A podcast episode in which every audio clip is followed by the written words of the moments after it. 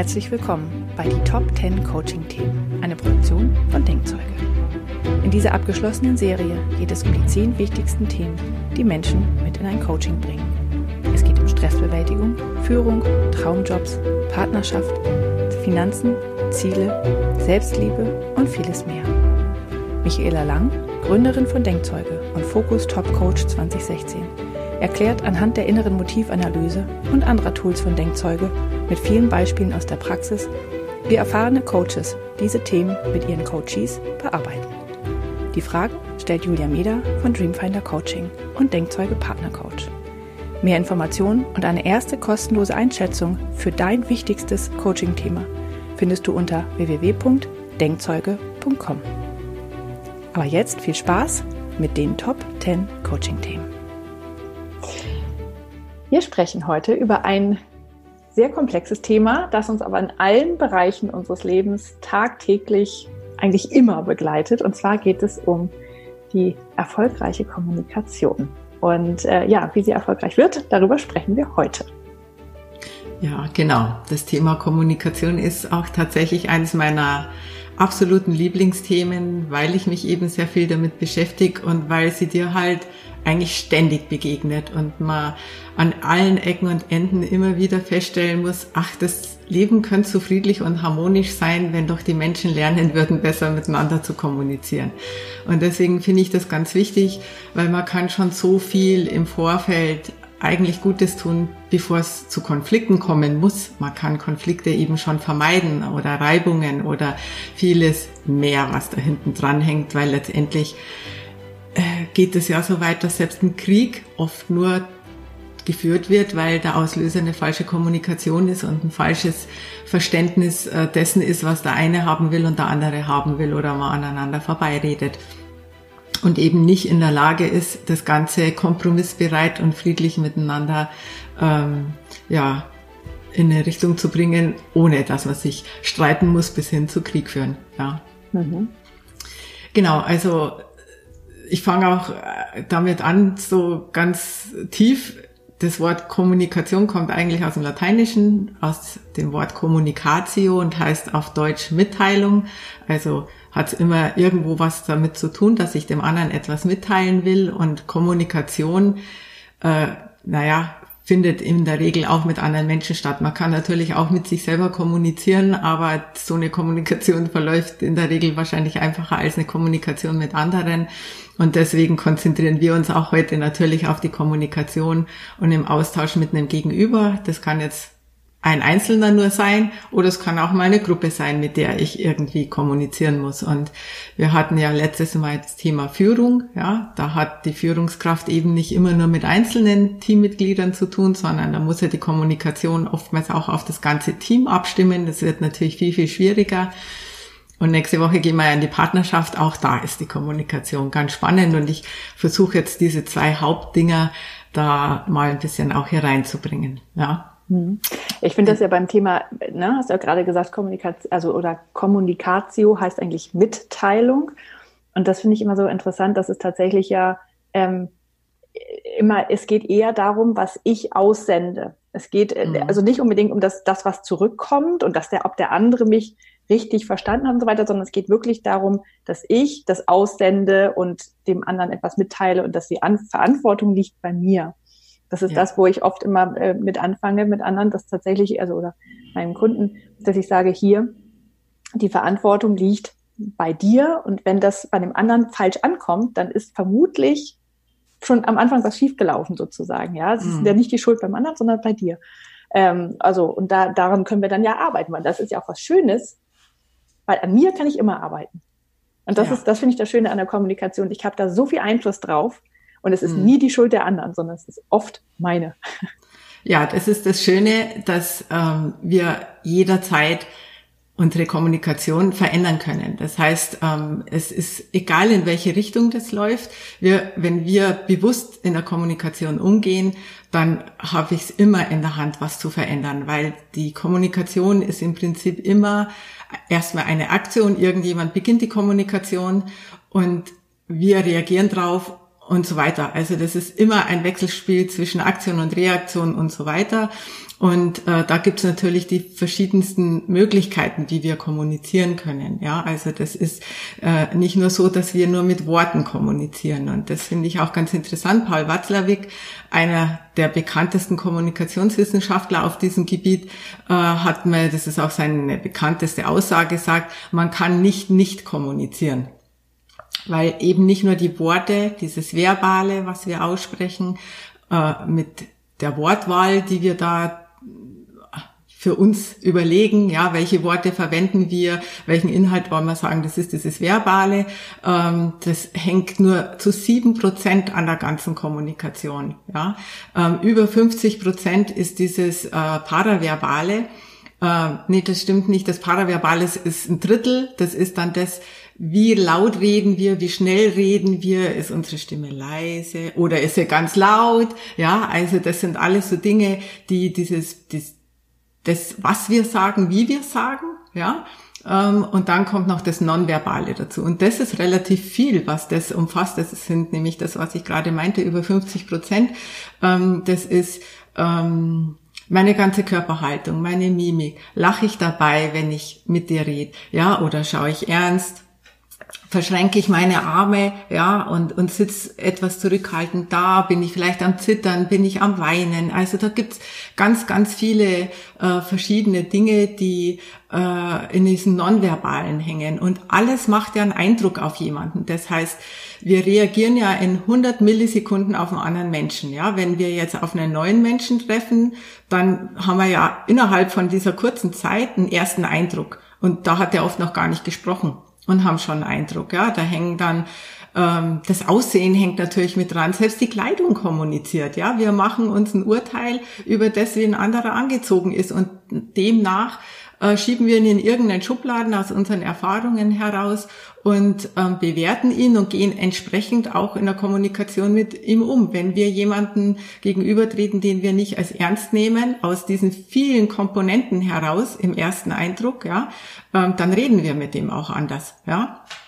Deswegen wäre das da schon mal ganz gut, erstmal durchzuatmen und zu schauen, ob dieser erste Eindruck, den man da hat, sich auch wirklich bestätigt, weil er bestätigt sich natürlich, wenn ich auf ihn so reagiere, wie ich glaube, dass er ist, weil wenn ich ihn so behandle, dann kommt auch eben entsprechend diese Reaktion wieder zurück. Und äh, ja, das, das erlebe ich auch immer wieder. Ja, aber dann gibt's natürlich auch die Menschen, die wir schon kennen, wo es aber genauso ist, dass wir sehr schnell reagieren. Also wir brauchen heute auch nur mal in die Medien gehen oder schauen wir uns einfach mal die jüngere Generation an. Die jüngere Generation kommuniziert ja gar nicht mehr im direkten Austausch, sondern sehr viel geht über Chats, über zum Beispiel WhatsApp oder Facebook und Co. Ja und ähm, vieles auch von mir aus noch in Sprachnachrichten. Aber dieser direkte eins zu eins Austausch, der ist reduzierter durch diese ganzen Medien, die äh, so jetzt unterwegs sind und die man hier alles so nutzen kann. Und das sind ja auch alles Kommunikationskanäle, die man übrigens jetzt digitale Kommunikationskanäle nennt. Ja, es gibt und gab früher dann verstärkt auch noch die analogen, also Bücher, Zeitschriften etc., wo man ja auch eine Meinung kundtun konnte oder was vermittelt hat und sozusagen kommuniziert hat mit den Lesern. Ja, ähm, aber heute kommuniziert man eben sehr viel über diese Medien. Und auch da passiert es. Also ich staune immer wieder, wie schnell die Leute losschießen und ihre Meinung da rausballern, ohne dass sie auch nur einen Hauch mal kurz überlegen, bevor sie das schreiben, was sie schreiben. Daumen hoch, Daumen runter geht ja noch schneller. Ja, also wie schnell sind wir dabei, etwas gut zu finden oder schlecht zu finden und nehmen uns gar nicht mehr die Zeit, das zu hinterfragen, ob da mehr dahinter steckt oder ob man dieser einen Aussage jetzt glauben will. Ja, also äh, das geht ja so weit, wenn wir da einfach mal wieder in die Politik gehen, nach Amerika. Ich weiß nicht, ob du das auch gehört hast, aber die haben eine Agentur engagiert, die Republikaner, die ähm, ganz bewusst sich nur auf diese wackeligen Länder in den USA konzentriert haben, ja, in dem Marketing und in der Werbung und in der, in, in der Bewerbung, im Wahlkampf, ja, äh, wo nicht klar war, ob am Ende, weil da geht's ja, bei denen geht's ja darum, dass praktisch äh, ein Land immer zu der einen oder zur anderen Partei gehört, wenn das Land innerhalb am meisten Stimmen einer Partei hat. Also, also Bundesstaat, um die, ne? Genau, es geht ja nicht um die Gesamtzahl der Stimmen wie bei uns in Deutschland, ja, sondern es geht, äh, du musst in den einzelnen Bundesstaaten deine Stimmen für eine Partei gewinnen. Und jetzt haben sich die nur auf diese Länder konzentriert, wo es wackelig war und haben ganz bewusst diese unentschiedenen Menschen auch, was man heute alles finden kann, ja, bewusst mit Aussagen, Meinungen, ähm, Informationen bespielt, äh, dass die dahin gelenkt wurden und am Ende die Republikaner ähm, gewählt haben. Gibt es eine ganz tolle Doku im Übrigen auch darüber, die man sich äh, anschauen kann, wenn das einen interessiert. Also ganz klar, ganz gezielt, ganz bewusst die Kommunikation eingesetzt, um ähm, die, die eigene Meinung, die man vielleicht vorher hatte oder wo man sich unsicher war, zu manipulieren. Und das ist wirklich so, dass die Kommunikation so viel bewirken kann oder nicht bewirken kann. Ja, also da egal ob man in einem Smalltalk ist, wo es jetzt nicht so wichtig ist, ja, oder vielleicht auch in, in einer hitzigen Diskussion mal oder so.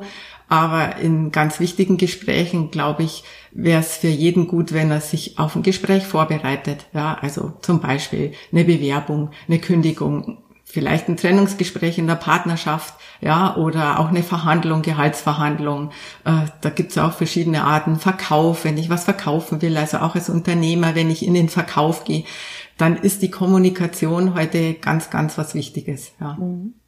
Wie kann ich mich denn tatsächlich, ähm, also weil wichtig sind ja die Gespräche, die wir im Alltag führen. Ne? Also sei es so diese ganz wichtigen Gespräche, die du gerade genannt hast, oder aber auch wirklich die ganz normalen Dinge, die uns im Alltag ähm, passieren, die ja auch sehr viel mit uns und unserer Stimmung machen können. Ähm, wie kann ich mich dann tatsächlich mit Hilfe von, von Coaching oder auch Coaching-Methoden darauf vorbereiten, dass ich solche Gespräche gut, ähm, sagen wir mal, nicht nur überstehe, sondern sie auch für mich nutze oder für, eigentlich ist es ja immer das Schönste, wenn es für alle äh, allen was nutzt, also eine Win-Win oder eine, sogar eine Win-Win-Win-Situation. Ja, also das sind zwei Methoden, die wir da überwiegend einsetzen und auch äh, wirklich schon 80 Prozent helfen, um eine gute Kommunikation zu führen. Das eine ist bei uns die IMA, die innere Motivanalyse, die für mich da wie eine Sprache ist, ja.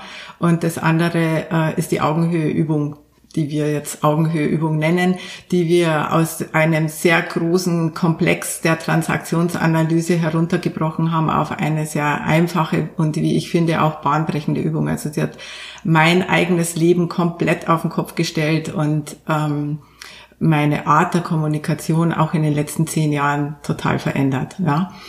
Ähm, ja. Wollen wir, wollen wir erstmal über die ähm, innere Motivanalyse sprechen, ähm, bevor wir zu der weltbewegenden, weltverändernden Augenhöheübung mhm. kommen? Ähm, weil das, ich finde das nämlich tatsächlich auch spannend bei der inneren Motivanalyse, was man damit alles machen kann und wenn man anfängt, diese Sprache zu beherrschen, wie du es gerade genannt hast. Mhm. Was man da alles sehen kann und wie viel verständnisvoller man wird und wie viel einfacher das Leben dadurch einfach wird mit anderen Menschen, wenn man ähm, ja so ein bisschen weiß sozusagen, wo das vielleicht auch herkommt. Ja, gerne. Also die IMA ist ja sowieso mein absolutes Lieblingstool, ja, weil ähm, ich das eben auch so erlebe, nicht nur in der eigenen Familie, sondern im kompletten Umfeld. Jeder, der mit der IMA arbeitet, ähm, kommt einfach in seinem Leben ein großes Stück weiter und kann eben deutlich besser kommunizieren.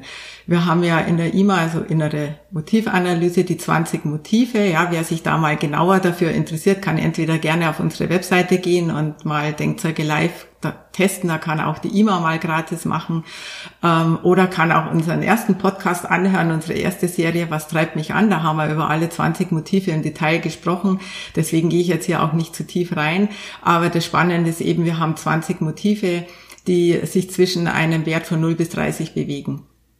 Und jedes Motiv kann einfach und hat auch schon in unserem Profil zwischen 0 und 30 gehabt. Und jetzt nehme ich mal so ein paar klassische mit raus, ja, äh, die gerade in der Kommunikation wichtig sind. Also die Geselligkeit ist natürlich eines der Motive schlechthin, weil je höher ich meine Geselligkeit im Wert habe, also 15 aufwärts bis an die 30, umso redefreudiger bin ich, umso geselliger bin ich, umso mehr erzähle ich, umso extrovertierter bin ich. Das ist vielleicht der Begriff, den viele da draußen besser kennen, ja.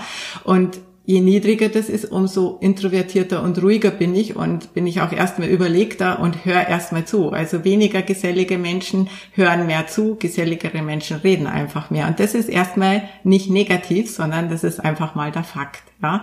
Und es gibt ja genügend Menschen, die wir lieben, weil sie so gesellig sind, weil sie so unterhaltsam oder humorvoll sind und so weiter. Und ähm, auf der anderen Seite äh, tut es uns auch ganz gut, mal mit Menschen zu reden, äh, die sich zurücknehmen und die mir mal zuhören, was zum Beispiel eben im Coaching der Fall sein sollte. Also ein guter Coach redet maximal ein Viertel der Zeit und die restliche Zeit sollte eigentlich der Coachie reden. Ja, so mit geschickten Fragen und so weiter, ja, damit äh, der da eben seinen Raum kriegt und, und seine Probleme auch lösen kann, weil es geht ja nicht um mich in einem Coaching, ja.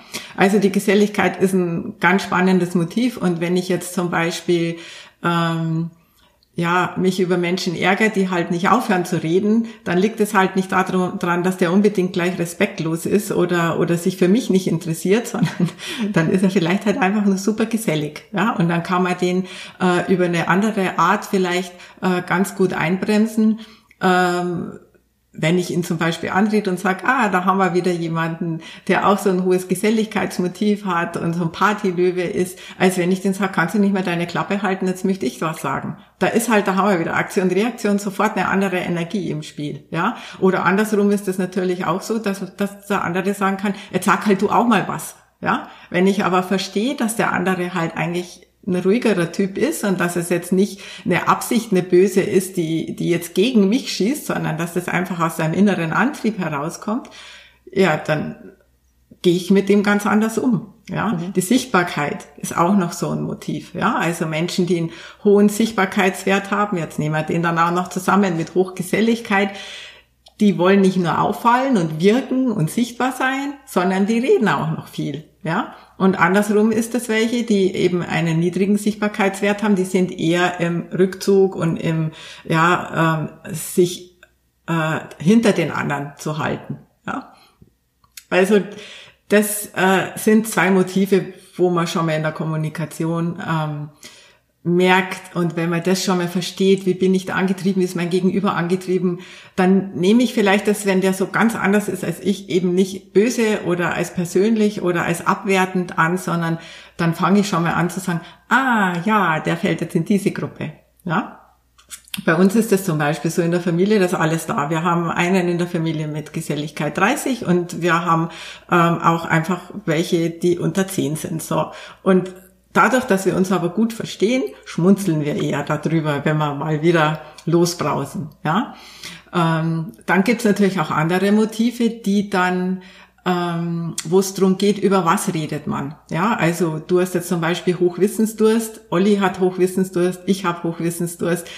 Wir werden in erster Linie Gespräche führen, wenn unser Geselligkeitswert jetzt nicht ganz, ganz hoch ist, ja, sondern irgendwo in der Mitte ist, dann werden wir in erster Linie hauptsächlich Gespräche führen wollen, die uns weiterbringen. Da sind wir neugierig und alles, was uns Wissen schafft, macht uns Spaß und macht uns Freude. Und unsere Gespräche sind wahrscheinlich auch fragend. Wir werden viele Fragen stellen, ja, damit wir möglichst viel erfahren. Also wir sind dann eher die Fragesteller, die anderen sind die Erzähler. So, also auch das Motiv ist ein ganz ein spannendes Motiv, ja, wo man ähm, ja sehen kann, dass einer, einer vielleicht ein Loch im Bauch fragt, weil er einfach nur interessiert ist und nicht, ähm, weil er dich jetzt irgendwo blamieren will oder keine Ahnung. Also auch da äh, kann man dieses Verständnis wieder sehen. Ja, die Harmonie ist auch noch so ein Motiv, ja, wo, äh, also ist jetzt mein höchstes Motiv, wo mir ist einfach immer wichtig, auf einer wertschätzenden Ebene zu bleiben. Ich möchte ähm, und bin da auch wirklich versucht, ich breche auch Gespräche ab, wenn ich, wenn ich merke, okay, jetzt werden sie unsachlich, jetzt werden sie zu emotional oder beleidigend, äh, dann breche ich Gespräche ab und sage, du lass uns wann anders weiterreden. Das funktioniert nicht immer, weil manche dann schon so in ihrer Emotion sind, dass sie dann ähm, dir hinterherrennen. Ja, aber ich breche echt Gespräche jetzt inzwischen ab und das ist auch gut so und das tut mir auch gut. Und dann gibt's halt Menschen mit einem niedrigeren Harmoniemotiv, da passiert dann genau das, was ich jetzt gerade sage. Ja ähm, die streiten einfach auch mehr gerne und die sagen auch mal so, Streit muss auch mal sein und Reibung muss sein und, und man muss das mal sagen können. Und da bin ich auch nicht dagegen, ja, ähm, weil ich inzwischen sage, okay, ich schätze den Menschen dann so ein und dann muss man für sich diese, diese, dieses Verständnis haben, er ist so angetrieben, ich bin so angetrieben und dann in der Kommunikation vielleicht schaffen und sagen, okay, ich verstehe das jetzt, äh, dass du äh, vielleicht jetzt einfach raussagen willst, was du sagst und dir das egal ist, ob wir noch gut miteinander auskommen. Aber ich möchte jetzt hier gerne einen Punkt machen, weil es verletzt mich. Ja, und äh, wenn dir das auch noch egal ist, dann brauchen wir sowieso nicht mehr weiterreden, wenn du mich jetzt verletzen willst. Also so ist es für mich. Ja, so und ähm, ich denke, Kommunikation kann man da einmal lernen, indem man einfach den einen oder anderen besser versteht und sowieso immer erstmal vielleicht einmal durchatmet, bevor man rausschießt. Also auch für die geselligen Menschen und für die nicht so harmonischen Menschen, ähm, glaube ich, ist es manchmal äh, ganz gut, wenn man vorher einmal durchatmet und sich mal auf das Gegenüber einlässt. Also es gibt einfach nicht nur mich in der Kommunikation, es gibt halt dann auch den anderen. Und vor allem, wenn ich was erreichen will, ja, in wichtigen Gesprächen, wie wir sie vorhin erwähnt hatten, sollte ich mir gut überlegen, ähm, was will ich erreichen, was ist meine Kernbotschaft, was will ich, dass der andere am Ende des Gesprächs macht, soll er mir Geld geben, soll er mir was abkaufen, keine Ahnung. Und dann muss man diesen Perspektivwechsel vornehmen und sich mal auf den anderen Stuhl setzen und sagen, und das geht eben mit der IMA dann ganz schön, wenn ich selber die IMA mal gemacht habe und verstehe, wie ich tick, dann verstehe ich auch schon mal leichter, wie der andere tickt, ohne dass ich unbedingt alle seine Motive kennen muss wenn ich das tue, noch besser. Aber selbst wenn ich ein eigenes Verständnis habe dafür, dann kann ich mich auf den anderen Stuhl leichter setzen und sagen, ähm, okay, wie hätte der jetzt gerne, dass ich mit ihm umgehe und wie kann ich das für mich jetzt am besten bewegen, ja, ohne dass ich ihn jetzt über den Tisch ziehe oder belügen muss oder unehrlich oder so sein muss, sondern einfach indem ich auf ihn eingehe. Interessiere ich mich für ihn? Was ist denn sein Bedürfnis bei dem Ganzen und so weiter? Also nehmen wir ein Bewerbungsgespräch, ja, wo es ja oft so ist, dass einem die Fragen gestellt werden, ja. Aber ich finde, man darf auch andersrum in einem Bewerbungsgespräch ruhig mal die Fragen stellen und umdrehen und sagen, welche Erwartungen haben Sie denn an mich und was ist Ihnen denn wichtig und was ist, wenn ich das oder das nicht erfüllen kann. Also auch mal den Spieß umdrehen, sich vielleicht auch mal für das Unternehmen zu interessieren, vielleicht am besten schon im Vorfeld, bevor ich reingehe und die Philosophie und die Kernbotschaft, die dieses Unternehmen nach draußen tragen will, verstehen kann und mich mit dem der mich einstellen will, eventuell da schon mal auf eine Augenhöhe begeben kann, dass ich sage, ich finde das alles toll, was das Unternehmen macht und so weiter. Ja, mhm. ja ich finde das gerade zum Thema ähm, im Beruf äh, ist Kommunikation tatsächlich ja auch sehr wichtig, haben wir ja vorhin schon gesagt, also auch an die Führung nochmal anknüpfen, die wir letzte Woche hatten. Ähm, und ich habe ja in einem großen Unternehmen gearbeitet, in der Kommunikation, deswegen habe ich mich viel mit Kommunikation an sich beschäftigt. Und ich hatte ähm, lustigerweise ganz viele Chefs, also viele verschiedene. Und mhm. ähm, irgendwann habe ich dann gemerkt, ich habe meine erste Frage, wenn wir, wenn ich mein erstes Gespräch mit einem neuen Chef hatte, habe ich war, wie möchten Sie, dass ich mit Ihnen kommuniziere? Also wie, mhm. ähm, was brauchen Sie? Ja, lieber per E-Mail, lieber auf Zuruf, lieber ähm, ähm, Termin machen und äh, äh und so weiter. Ja, und irgendwann äh, kriegt man das dann ja auch so mit und merkt dann, okay, ähm, die Person, die hat wahrscheinlich Einfluss und Macht hoch gehabt, braucht erstmal ein Exe äh, Executive Summary, also braucht erstmal einen Überblick. Ähm, mhm. Und dann hatte ich einen, der hatte Bewegung, glaube ich, sehr hoch. Mit dem musste ich immer mitgehen. Also wenn der irgendwo hingegangen, ich musste dann immer mitlaufen sozusagen und das während des, des Gehens quasi sagen. Und, ähm, und dann gibt es auch welche, die halt dann äh, Ordnung und Struktur wahrscheinlich hoch haben. Die brauchen erstmal einen groben, also einen Ablauf, was, was kommt denn heute, damit sie auch keine Überraschungen haben und die brauchen eine Struktur da drin. Die können nicht einfach so ein Meeting, wo dann mal so erstmal erzählt wird und gemacht wird, sondern die brauchen dann einen Ablaufplan. Und wenn man das darauf ein bisschen eingeht und einfach mal entweder konkret fragt oder sich das auch denkt, was ist denn mein Chef oder meine Kollegen auch? Was brauchen die denn? Was, was, was ist für die gut? Wie komme ich am besten an die ran? Da reicht man so viel mehr und ist so viel, es ist so viel entspannter, weil man einfach an die rankommt, ja. Und ähm, weil ich hatte mal einen, der war ganz schnell gedanklich weg. Also wenn man nicht in der, innerhalb der ersten paar Sekunden seine Aufmerksamkeit quasi gefesselt hat, war er weg gedanklich. Und das war, wenn man das weiß, dann kann man sich ja darauf einstellen. Da ist dann nichts mit bla bla bla bla, sondern da muss man dann ganz schnell dabei sein. Und das ja. ist, ich, ähm, also das tut überall gut, aber im Beruf hat man natürlich sehr viel mit Leuten zu tun, wo man keinen Einfluss, also die sucht man sich nicht aus, aber mit dem muss man trotzdem klarkommen, ja. Und das ist halt äh, in der Familie manchmal ein bisschen anders. Also da kann man ein bisschen, oder bei den Freunden zumindest. Genau. Und da ist tatsächlich die IMA also wirklich total hilfreich, ähm, für sich leichter durch eine Kommunikation zu kommen, wenn man einfach sich selber versteht und äh, so ein bisschen schmunzelnder dann auf andere zugehen kann. Also ich weiß nicht, äh, ob bei euch in der Familie ihr die IMA auch in der Kommunikation verwendet, aber bei uns ist die Alltag, das ist eine Sprache, ja, also das ist ganz normal und ähm, äh, wir regen uns halt nicht mehr übereinander auf, tatsächlich nicht, sondern wir sagen, okay, das liegt jetzt wieder an dem Motiv und dann lacht man erstmal drüber, ja, äh, und dem anderen wird es dann auch bewusst, also wenn die Emotionen aber sie explodieren eben auch gar nicht mehr bei uns. Also da muss es schon weit kommen, ja, dass, dass, dass dass da wirklich mal äh, jemand von uns aufbrausend überhaupt wird, ja. Aber meistens ist es schon im Vorfeld so, dass man wieder merkt, es liegt bei dem einen an dem Motiv, wie du gerade sagtest, an dem Ordnungsmotiv, dass man sich halt aufregt, weil wieder nicht aufgeräumt wurde oder so, oder bei dem anderen an einem Genussmotiv, keine Ahnung, was Essen nicht genügend da ist oder auf dem Tisch steht. Also da gibt es ja viele Möglichkeiten dann, die, die man da genau anschauen kann. Und in, in einem Teammeeting kann das natürlich genauso gut sein, wenn ich da einen habe, der dieses Team zack, zack, zack, ja, Einfluss macht, schnell durchführen will, ja, ähm, und da eben kein äh, großes Blabla haben will. Und dann habe ich aber ein sehr geselliges Team hinten dran, äh, dass das ein bisschen gemütlicher angehen will, vielleicht mit einem hohen Genusswert noch und mal am besten erst noch einen Kaffee und einen Keks zu sich nimmt dann knallen da zwei Fronten aufeinander. Und wenn man da einfach dieses Verständnis hat füreinander und jedem seinen Raum gibt. Also nicht, dass jetzt nur sich die einen zurücknehmen müssen oder die anderen, sondern dass man sagt, ah ja, der will das jetzt ein bisschen schneller haben, also gut, müssen wir uns ein bisschen sputen. Und er sagt, okay, holt euch noch euren Kaffee und euren Keks, aber dann geht's los. Da sind wir schon wieder beisammen, ja. Und das glaube ich, ähm, da kann man sehr, sehr viel tun und da kann man äh, sehr viel lernen mit der IMA. Mhm. Genau, also ich finde es auch wirklich ein ganz wertvolles Tool im Alltag. Gerade wenn jemand anders die IMA-Sprache auch spricht, also dann, dann hilft das sehr, weil man viel schneller vorankommt, ja. Ja, naja, schau das bei uns im Coaching an. Also wir wissen ja jetzt jedes Mal, wenn einer zu uns ins Coaching kommt, natürlich seine Motive, weil das bei uns immer die Eingangsanalyse ist.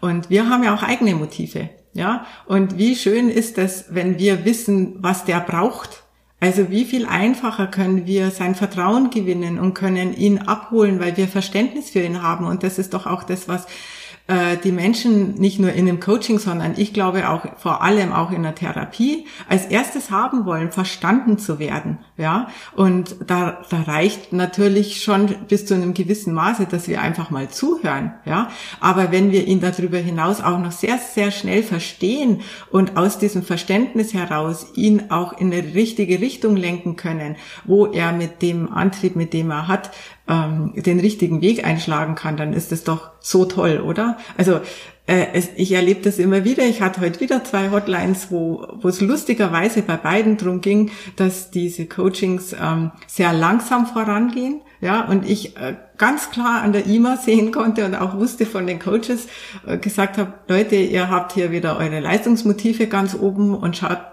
mal die IMA an. Die ist einfach wieder sehr ausbalanciert, sehr unentschieden, sehr unentschlossen. Und hier steckt im Übrigen, bei einem war das dann auch noch eine Depression und ein Burnout dahinter. Das dauert Monate, gebt ihm die Zeit, ja. Und dann ist immer ganz schnell wieder dieses, ah, ja, stimmt, ja. Und, ähm, und die Menschen fühlen sich dann auch bei den Leuten sehr, sehr wohl, von denen sie gecoacht werden, wenn sie sehr schnell verstanden werden. Und jetzt ist Coaching natürlich da nochmal schon eine extreme Art der Kommunikation, weil wir ja wirklich den Menschen helfen wollen. Aber letztendlich kann man auch im Alltag so miteinander umgehen. Also wenn man so die, die Art des Coachings ein bisschen mit in den Alltag bringt, die, die Gesprächsführung des Coachings, dem anderen zuhört, Verständnis hat für den anderen, äh, mal hört, wo will der denn hin, das Interesse für ihn zeigt und so weiter, ihn nicht gleich bewertet und in den Schubladen schiebt, ja, sondern äh, ähm, offen ist auch für den anderen, ja, ähm, ja, dann kann das wunderbar funktionieren, ja.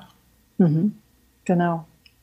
Und wenn man dann noch die wunderbare Augenhöheübung dazu nimmt, dann verändert sich das Leben von Grund auf. Lass uns ja. doch mal darüber sprechen, weil es ist wirklich, also es ist wirklich fantastisch. Also ich benutze die so oft es geht, also wenn sie passt. Und ähm, ich habe eigentlich dann mit den äh, meinen Klienten und auch selbst mit mir, also wenn ich die selber mache, ähm, wirklich einen Aha-Moment nach dem anderen irgendwie. Hm, ja, das ist tatsächlich so, das kann ich nur bestätigen und es ging bei mir selber los, ja.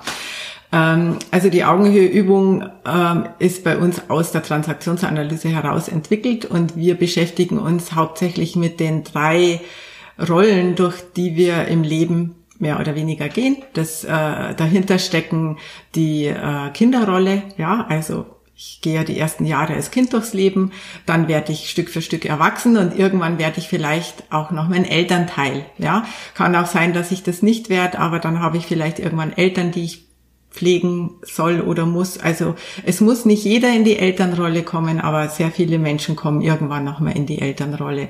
Ob sie jetzt in, als Erzieher oder Lehrer oder irgendwo nochmal unterwegs sind, wo sie Kinder eben äh, erziehen oder unterrichten und lernen, oder auch wenn sie eben demente äh, oder Alzheimer-kranke Patienten pflegen müssen, die einfach nicht mehr in der Lage sind oder andere kranke Menschen, die nicht mehr in der Lage sind, für sich selber zu sorgen. Dann geht man so in diese Elternrolle.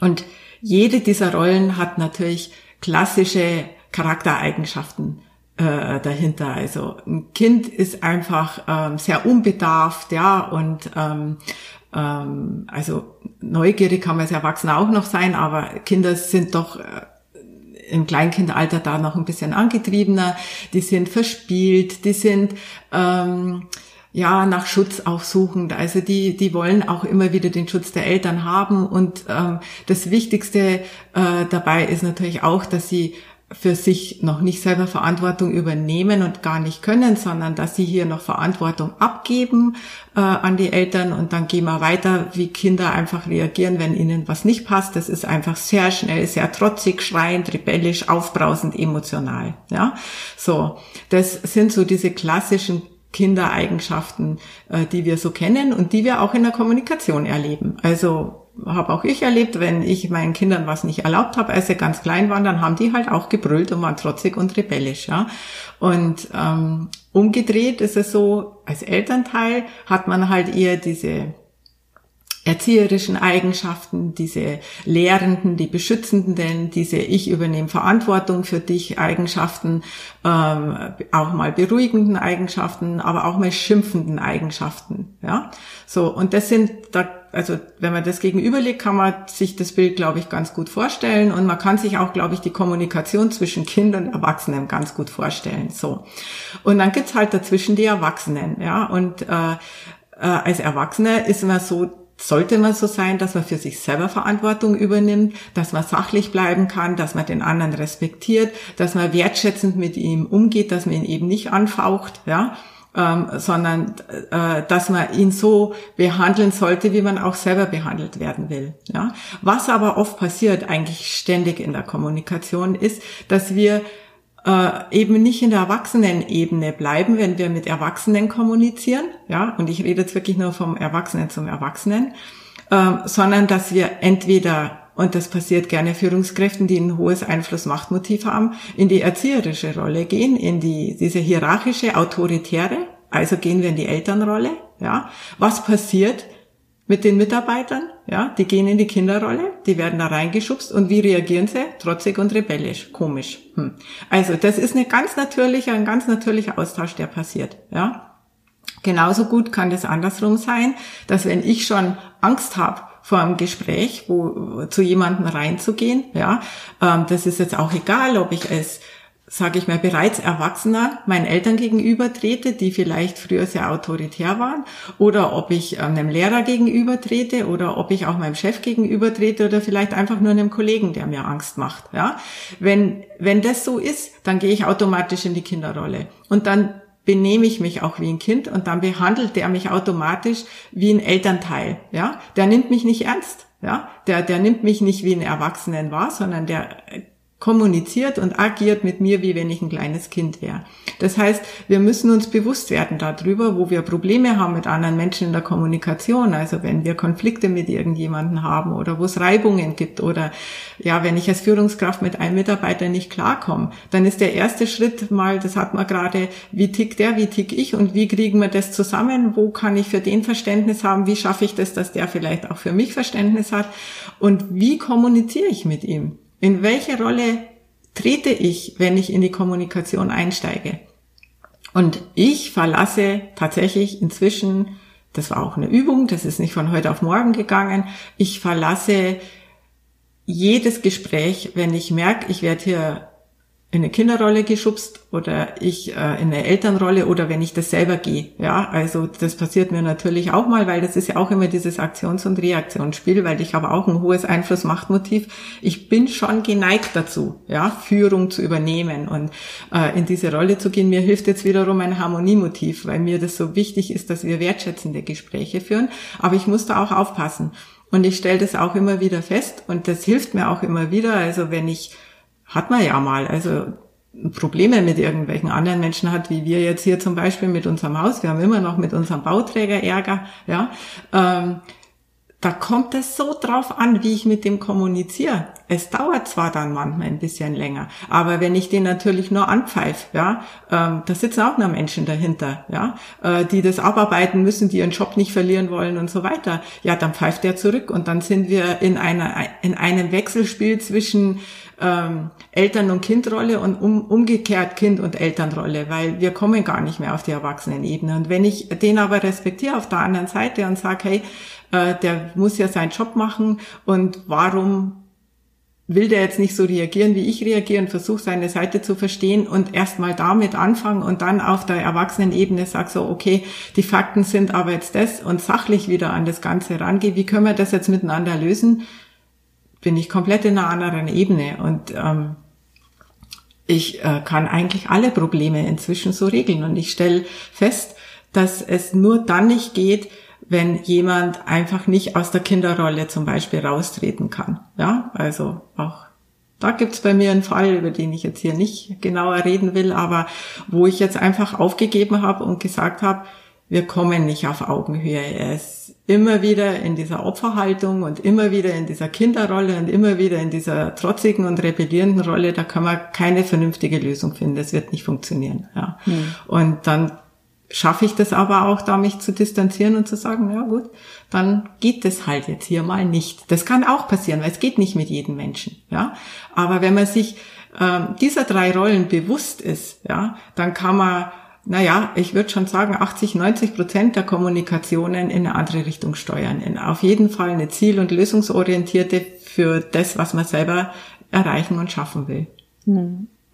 Und ich finde, diese Übung hat halt auch so viele Facetten. Also wenn man sich deswegen äh, dessen erstmal klar wird, was das eigentlich bedeutet und an welcher Stelle in meinem Leben ich in welcher Rolle bin. Weil das heißt ja, kann ja auch sein, dass ich manchmal in einer Elternrolle bin mit der einen Person, manchmal mit der anderen Person in der, in der Kinderrolle, manchmal bin ich in der Erwachsenen. Also es, es kann ja wechseln, es kann auch mit einer Person manchmal wechseln. Mhm. Ähm, ich finde es immer ganz besonders interessant, ähm, also auf der Arbeit auch, aber vor allen Dingen auch im Privatleben, ähm, gerade wenn zum Beispiel erwachsene Kinder so mit ins Spiel kommen, ja, weil sich dann tatsächlich man man hatte zu Recht die Elternrolle inne und es gibt einfach manchmal Eltern, die verpassen das, diese das loszulassen und den das das Kind, also das als quasi dann als wenn es erwachsen ist als Erwachsenen zu sehen mhm. und ähm, äh, oder auch andersrum, wenn die, wenn die alten, äh, wenn die Eltern alt werden, die dann nicht in die Kinderrolle zu drängen, ja, weil es einfach so leicht ist, dann über die hinwegzugehen und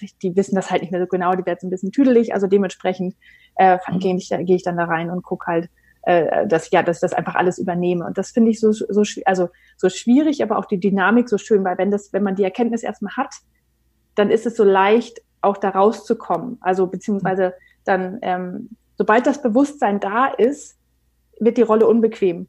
Also diese, die Kinder- oder die, die Elternrolle, ja. Und dann versucht man auch da reinzugehen. Und manchmal dann stockelt es ein bisschen und das ist dann auch hm, komisch und so weiter, aber es, es geht halt alles, ja.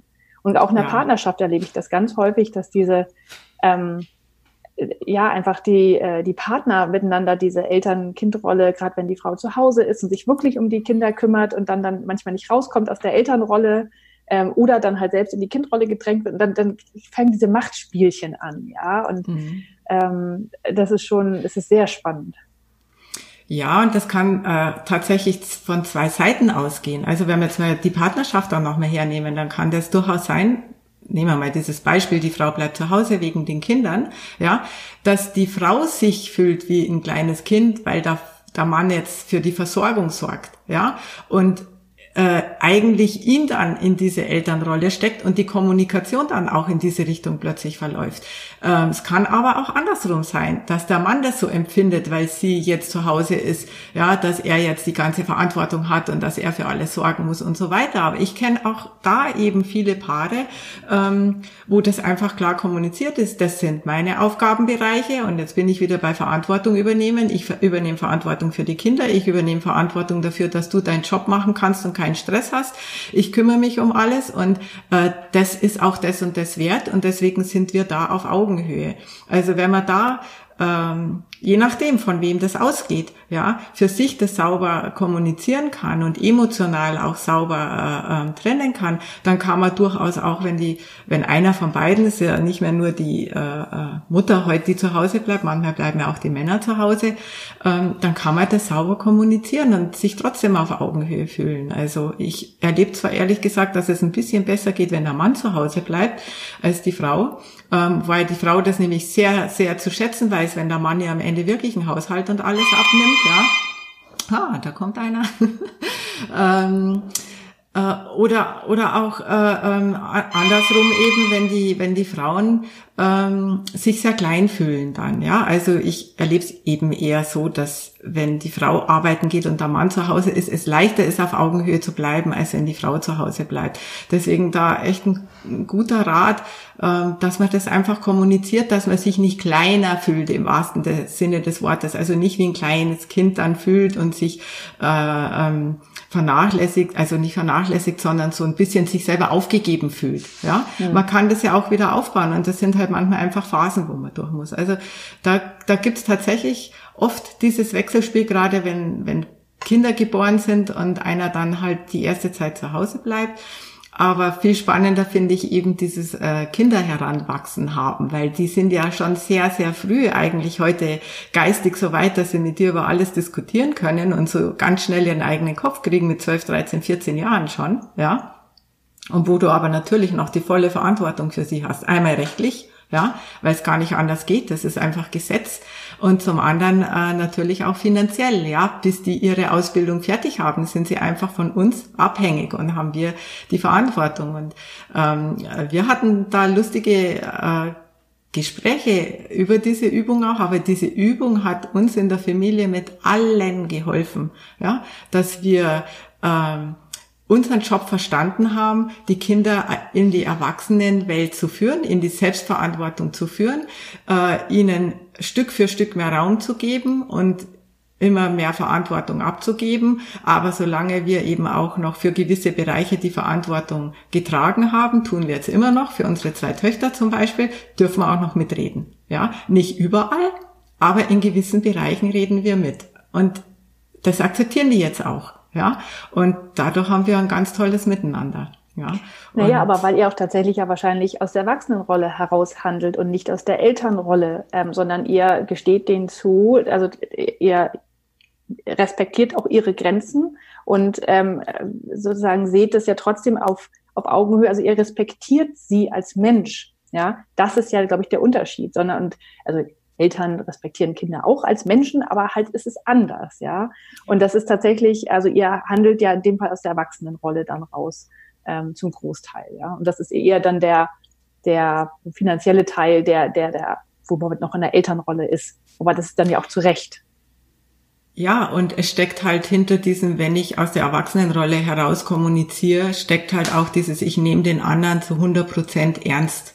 Ja, und ähm, das verändert sich eben, wenn ich in eine Elternrolle gehe oder in eine Kinderrolle gehe. Also in der Kinderrolle fühle ich mich oft nicht ernst genommen, in der Elternrolle nehme ich den anderen oft nicht mehr so ernst. Ja, ähm, also in dem, was man miteinander kommuniziert. Und natürlich ist das ganze Verhalten in der Kommunikation dann auch ein komplett anderes. Ja, als wenn ich vom Erwachsenen zum Erwachsenen diskutiere oder mich unterhalte oder mich bewerb oder äh, ja in allen Gesprächen eigentlich ähm, so kommuniziere in der Politik.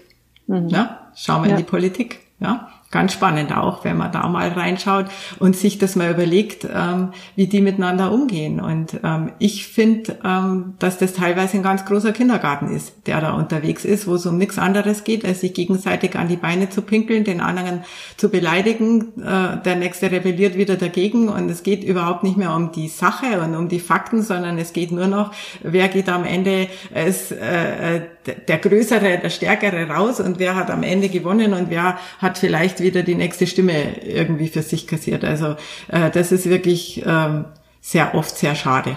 Ja, mhm. also was man da, glaube ich, so miterlebt. Und ähm, ja, ich bin wieder da bei meinem Lieblingsland in Amerika, äh, wo, wo ich mich wirklich wundere, wann der mal eine aufs Dach kriegt. Jetzt glaube ich, ist es endlich soweit, ja.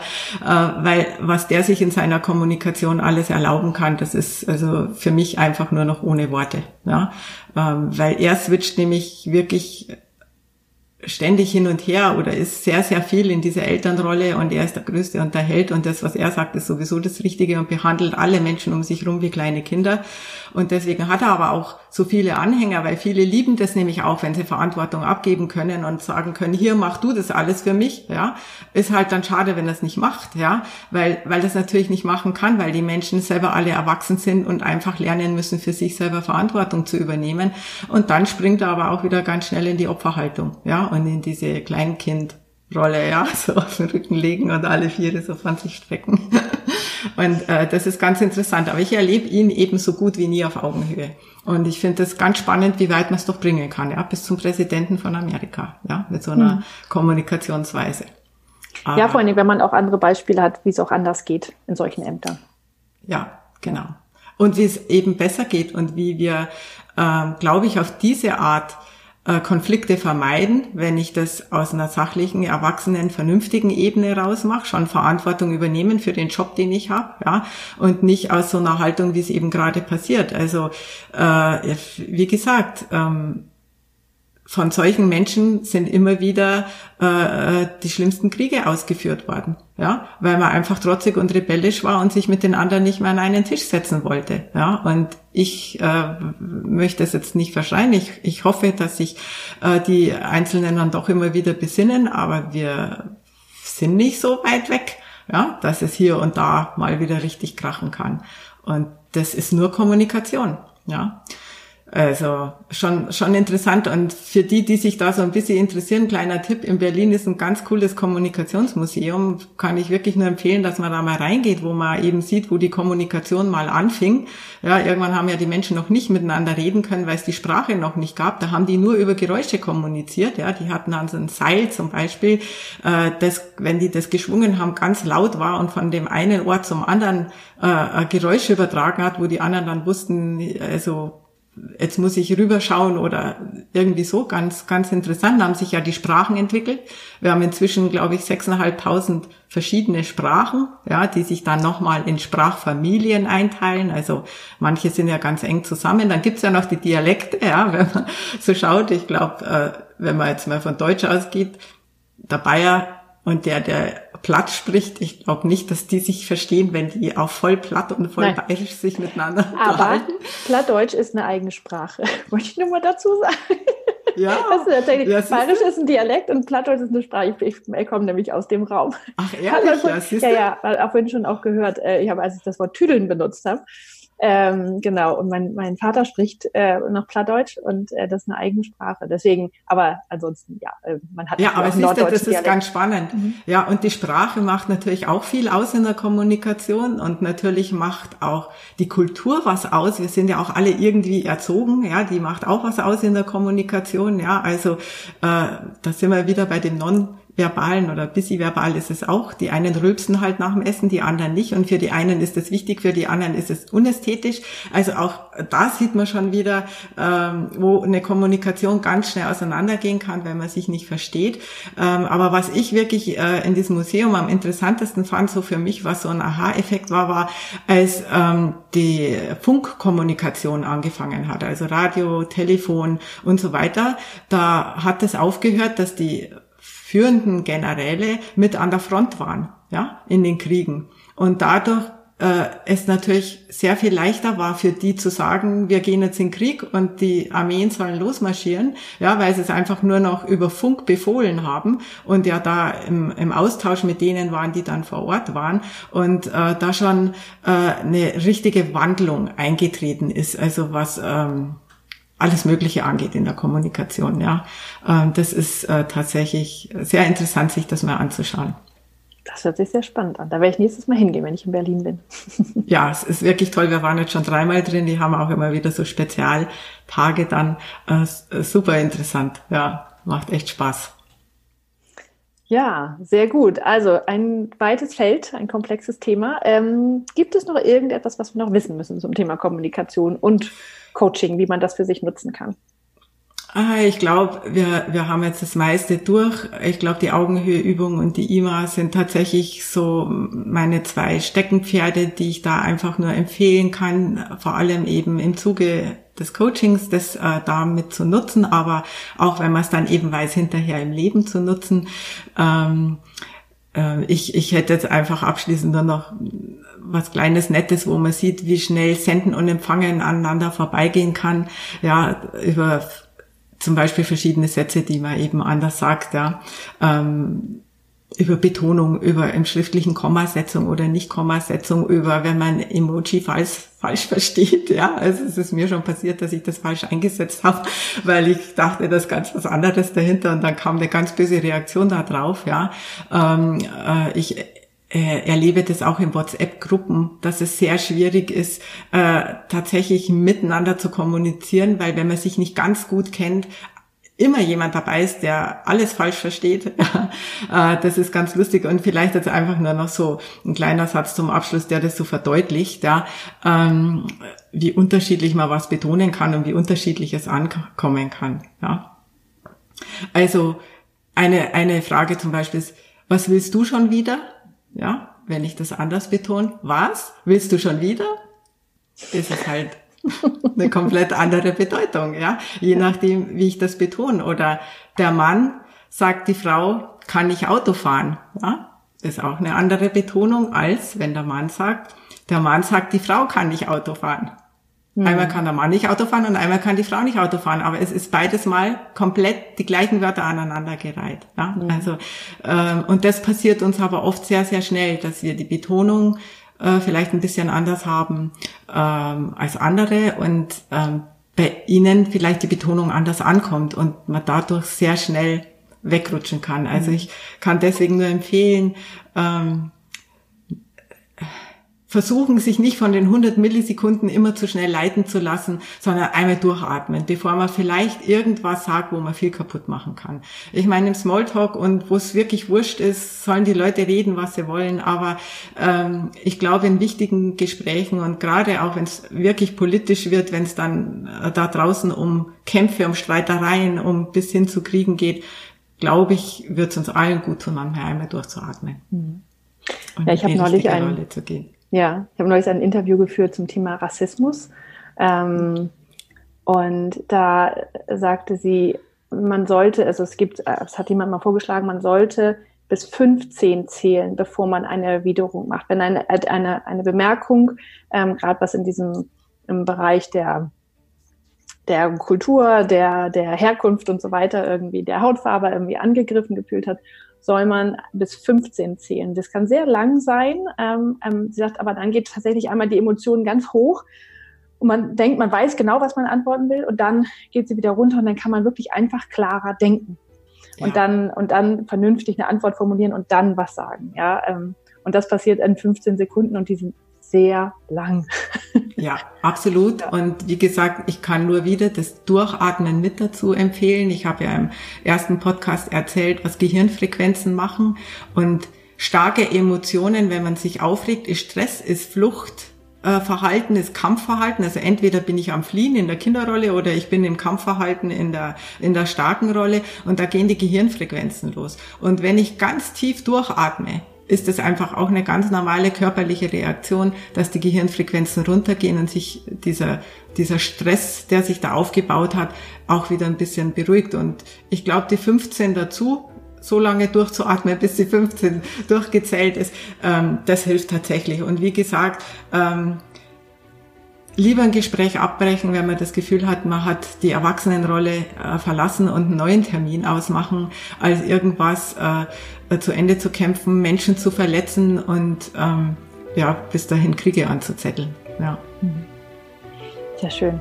Also vielen Dank äh, für diese Übersicht und all die nützlichen Tipps. Also ich glaube, da wird der eine oder andere von profitieren. Und ja, das hoffe ich. gespannt, wie wir das in der nächsten Woche in der Partnerschaft dann umsetzen. Ja, da werden wir auch noch mal ein bisschen über die Kommunikation reden, denke ich. Also, vielen Dank. Ja, bis dann. Das war die Top 10 Coaching-Themen von Denkzeuge mit Michaela Lang und Julia Meder. Wenn du wissen willst, wie du dein wichtigstes Coaching-Thema bearbeiten kannst, dann schau doch einmal vorbei auf www.denkzeuge.com. Auf der Denkzeuge Live-Plattform kannst du gleich kostenlos mit dem Live-Sensor herausfinden, was dein Top-Coaching-Thema ist. Außerdem findest du dort auch weitere Möglichkeiten, um dein Thema zu bearbeiten, sowie Zugang zu den Denkzeuge-Coaches. Wir freuen uns auf dich.